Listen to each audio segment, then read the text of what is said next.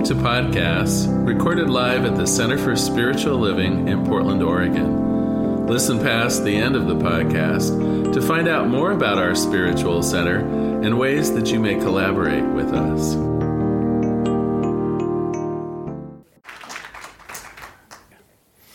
Welcome to all of you, and also a hearty welcome to our podcast listeners throughout the world. Today is the last Sunday of 2019, and we're going to be doing our intention setting golden bowl ceremony. But I think to get started, uh, we deserve a New Year's joke first. so it was one minute to midnight on New Year's Eve, and Joan noticed there was a fellow at the bar holding his left leg off the ground. Well, a fellow approached him and began to discuss something. The music, though, was so loud at the dance it prevented Joan from really hearing them. But soon the other man was also holding his left leg in the air. Well, Joan's curiosity got the best of her, so she approached the two gentlemen. Why the left legs? she shouted over the noise of the music and the people. The first man leaned over and whispered something in her ear. Joan smiled and lifted her left leg in the air. After all, who wouldn't want to start off 2020 on their right foot? yeah, well, you probably saw that one coming, yeah. All right. So, I do have some suggestions for setting off 2020 uh, on our right foot in terms of intention. So, who here has done a New Year's resolution before? And who here has done a resolution that basically died the second week of Jan? Yeah. All right. I think that was pretty much all the same hands again. so, how can we make resolutions? How can we set intentions for the year that work? Well, we're going to do that in a ceremony, but I do want to give you a, a few tips for being more successful. First of all, you have to make room for newness if you're embarking upon some new way of doing, some new activity, some new habit, even some new way of looking at life, there does have to be a space for it. And so consider if there's anything that's blocking you. Because so often what happens is we, we have maybe a New Year's resolution of exercising three days a week or of uh, maybe picking up new eating habits. And, and what we have perhaps failed to do is well, when is that exercise going to fit into my busy schedule? Or if I want to eat better, how and when am I going to learn about nutrition and so on and so forth? So, so often our great intentions don't have a room in our life. I mean, we're busy people. Where am I going to fit this in? And sometimes it's literal room, like, like room on the schedule or room in your house or something like that for some new activity. But sometimes it's room on the inside. Sometimes we're so wound up in our old ways of being that it really doesn't have a chance for newness to come in. And so, one of the things that we'll be doing today, you'll, you'll see on the end there, we have a, a burning box uh, where we can leave our troubles. Well, you can think of your troubles as whatever might be keeping you from exploring that newness that you desire. It might just be a frame of mind, even. Perhaps we want to give up feeling not worthy of the good life. Maybe we want to give up the idea of having to have everything under our control, right? If newness is for you, it's uh, probably unreasonable to think you're going to be able to control something that's brand new to you, right? Maybe we need to release and feel free to embrace something that's new. The other thing, though, that I want to talk about is the idea of setting intentions from the inside out. So often I think we're focused on some outer goal you know, how I'll look if I can fit into the tuxedo I wore to my high school graduation kind of thing, right? We, we want to picture ourselves down the path quite a bit in some end state. And, and there's nothing wrong with that, but I would ask you, uh, well, I'll use myself as an example. Larry, are you the same young man that wore that tuxedo in high school, right? You have different habits, you have different ways of thinking. If you want to make a change, we need to start on the inside. It's not the best idea to somehow imagine what the outside would be because the outside is being produced right now by what's on my inside currently and just wishing that I fit into that 28 inch waist tuxedo is just wishing, isn't it?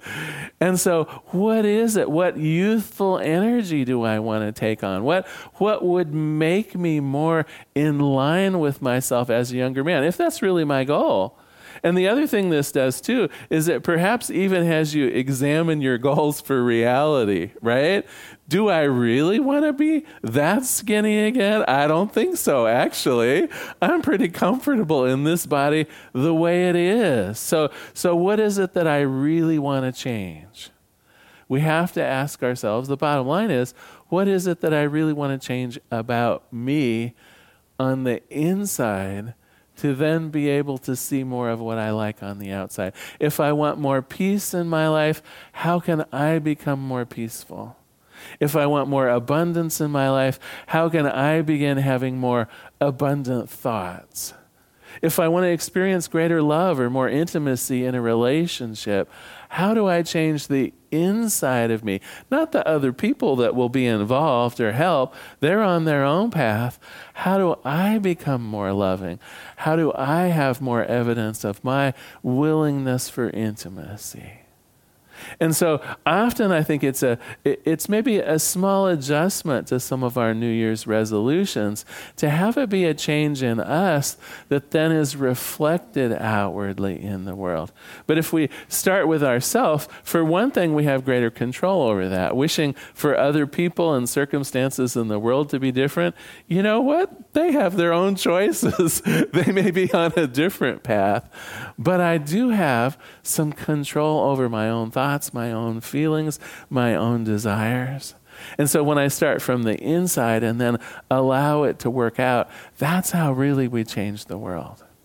So let me go over just a, a, couple tips and then we'll get started. First of all, we make sure we're prepared to make room for this newness we desire. We talked about that. We build the intentions into our life, we make a habit out of it. So, what I know is that habits are something that do stick with us. And so, if we can find a way of building whatever newness we desire into a regular habit, we're less likely to lose track of it. And uh, habits, of course, are always better when we start small. Better to do one push up, literally, better to do one push up every single day because you won't have much resistance to that until it becomes an absolute habit, right? And then you can up it to two or five or a hundred or, or whatever is appropriate for you. Uh, but until you build it into a habit, it's unlikely that you're going to keep up with it, especially if it's something, and here is another hint, especially if it's something that you don't naturally like doing. So I remember a few years ago, my goal was to become more physically fit, and I went over and I met with a weight trainer, and uh, and he was uh, really useful in showing me how to use all the machines at the at the gym, and and I think I went twice, to be perfectly honest, because I hated it. well, you, I hope you expect honesty from me. I hated it. But you know what? When I was there, I noticed an aerobics class going on. And the people actually seemed to be having fun. And the people were a little social with each other. And so, guess what I discovered about myself? It isn't that I hate exercise, it's that I hate certain forms of exercise. So, so here's a, a really powerful tip for you when you have an intention, make sure that the process of that intention, that what it's bringing to you step by step, is something that you do like doing. So if your uh, intention for the year is to eat better, make sure you're eating better, but also things you like to eat, right? Because then you'll have the motivation to follow through. If what you desire is to go back to school, make sure at least initially that there are classes you enjoy, maybe not the ones that fulfill some requirement, but you hate taking them, right? At least until you get into the habit of being back in school, take a class that just knocks your stuff socks off, something that would be really fun. We want to we want to get your enthusiasm up. We've made room somehow for this new activity, for this new uh, way of being, for this new intention. We've made room for it, and now we're going to bring the pleasure into it so that it can easily easily become a habit. Okay, I next want to offer you just a, a little bit of motivation, and I'm going to do it with one of my favorite authors, Howard Thurman. This is his writing, The Moments of High Resolve. He says, Keep before me the moments of my high resolve. Despite the dullness and barrenness of the days that pass, if I search with diligence, I will always find a deposit left by some former radiance. I had simply forgotten. At the time, it was full orbed, it was glorious, it was resplendent. I was sure that I would never forget this commitment. In the moment of its fullness, I'm sure that it would illuminate my path for the entire rest of my journey. But I had forgotten how easy it is to forget. There was no attempt to betray what seemed so sure at the time. My response was whole, it was clean and authentic. But little by little, there crept into my life the dust and grit of the journey. Details, lower level demands, all kinds of cross currents, nothing momentous, nothing overwhelming, nothing flagrant, just the wear and tear of life. If there had been a direct challenge, a clear cut issue, I would have fought it to the end, beyond. And so, in the quietness of this place, surrounded by the all pervading presence of Spirit, my heart whispers, Keep fresh before me the moments of my high resolve, that in fair weather or in foul, in good times or in tempests, in the days when the darkness and the foe are nameless or familiar, I may not forget that to which my life is now committed. Keep fresh before me the moments of my high resolve. To do that, you need a plan. That is my last suggestion, my last hint for setting intentions. If it's only an intention on New Year's Eve, and you don't at least have the first couple steps outlined that you're going to take, it's going to be that wishful hopeful. It's going to be that thing that you only wished you had done. So, if your plan is to get better exercise or nutrition, what your first step is to maybe explore fitness centers in your area or, or to find out a class in nutrition. It's like we need to have those steps beginning to plan. Now, you don't necessarily need to know all of them. What I know is that Spirit will, will keep presenting what is next for you to do. But we do have to plan at least for those first couple steps. If you're headed back to school, it's time to meet with the registrar. If there's more intimacy you want in your life, maybe it's time to read a book about, uh, about healthy relationship. Uh, whatever it is that you desire in life, that first step or two has to be part of your plan, or you don't have a plan. So, we're going to embark upon our Golden Bowl ceremony, and to get us ready for that, I'd invite you just to close your eyes for a moment see in your mind's eye if there's something that your spirit wishes you to highlight in 2020. Maybe it's something that you want to increase or grow into. What high resolve could be at work in your life? Is it a new plan? Is it an idea that you wish to explore? This whole month, we've been talking about new ideas and new creations. Is there something that you would like to create either in the world or in yourself that's new this coming year? Now, it might be something uh, fully fleshed, an idea you really want to explore, or it might be something simple like just more love, more wholeness, more joy. So it can be as, uh, as fully fledged as you wish, or something just simple, like enjoying life, enjoying health, enjoying beauty in the coming year. Often our spirit speaks in metaphor, so be open to pictures and ideas as well as words in your mind. You might ask your higher power, What newness do I wish to experience in 2020? And just allow pictures, images, thoughts, words, heartfelt experiences just to come into your mind. Is it love? Is it peace? Is it joy? Is it a grand plan for education or romance? Is it a new job or a new house, a new life, a new you? What expression of the divine will move your soul forward in 2020? And once you have that in your mind, Ask yourself is there anything standing in the way of that? Is there some obstacle that you'd like to give up? Is there some self doubt?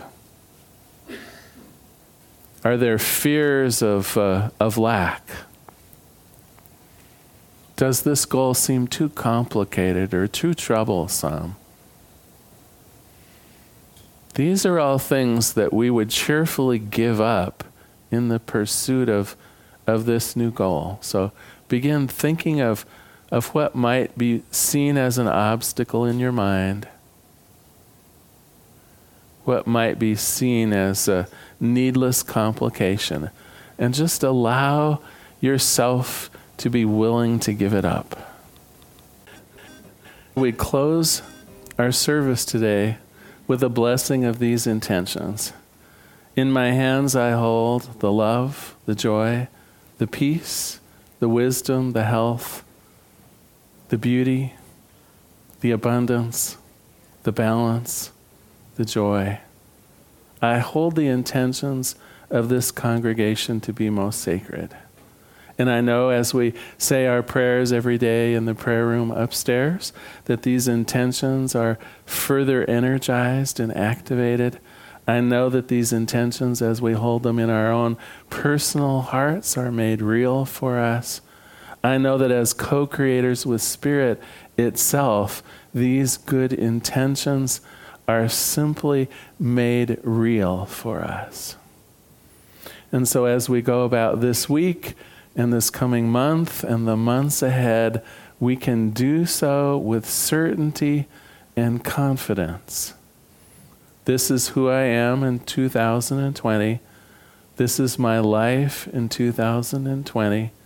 These are my intentions made real in 2020. And so for this, I give great thanks. For this, with certainty, I release this prayer into the activity, into the action of the law. This is the law. This is the spirit that always says yes. I let it be. And together we say, and so it is.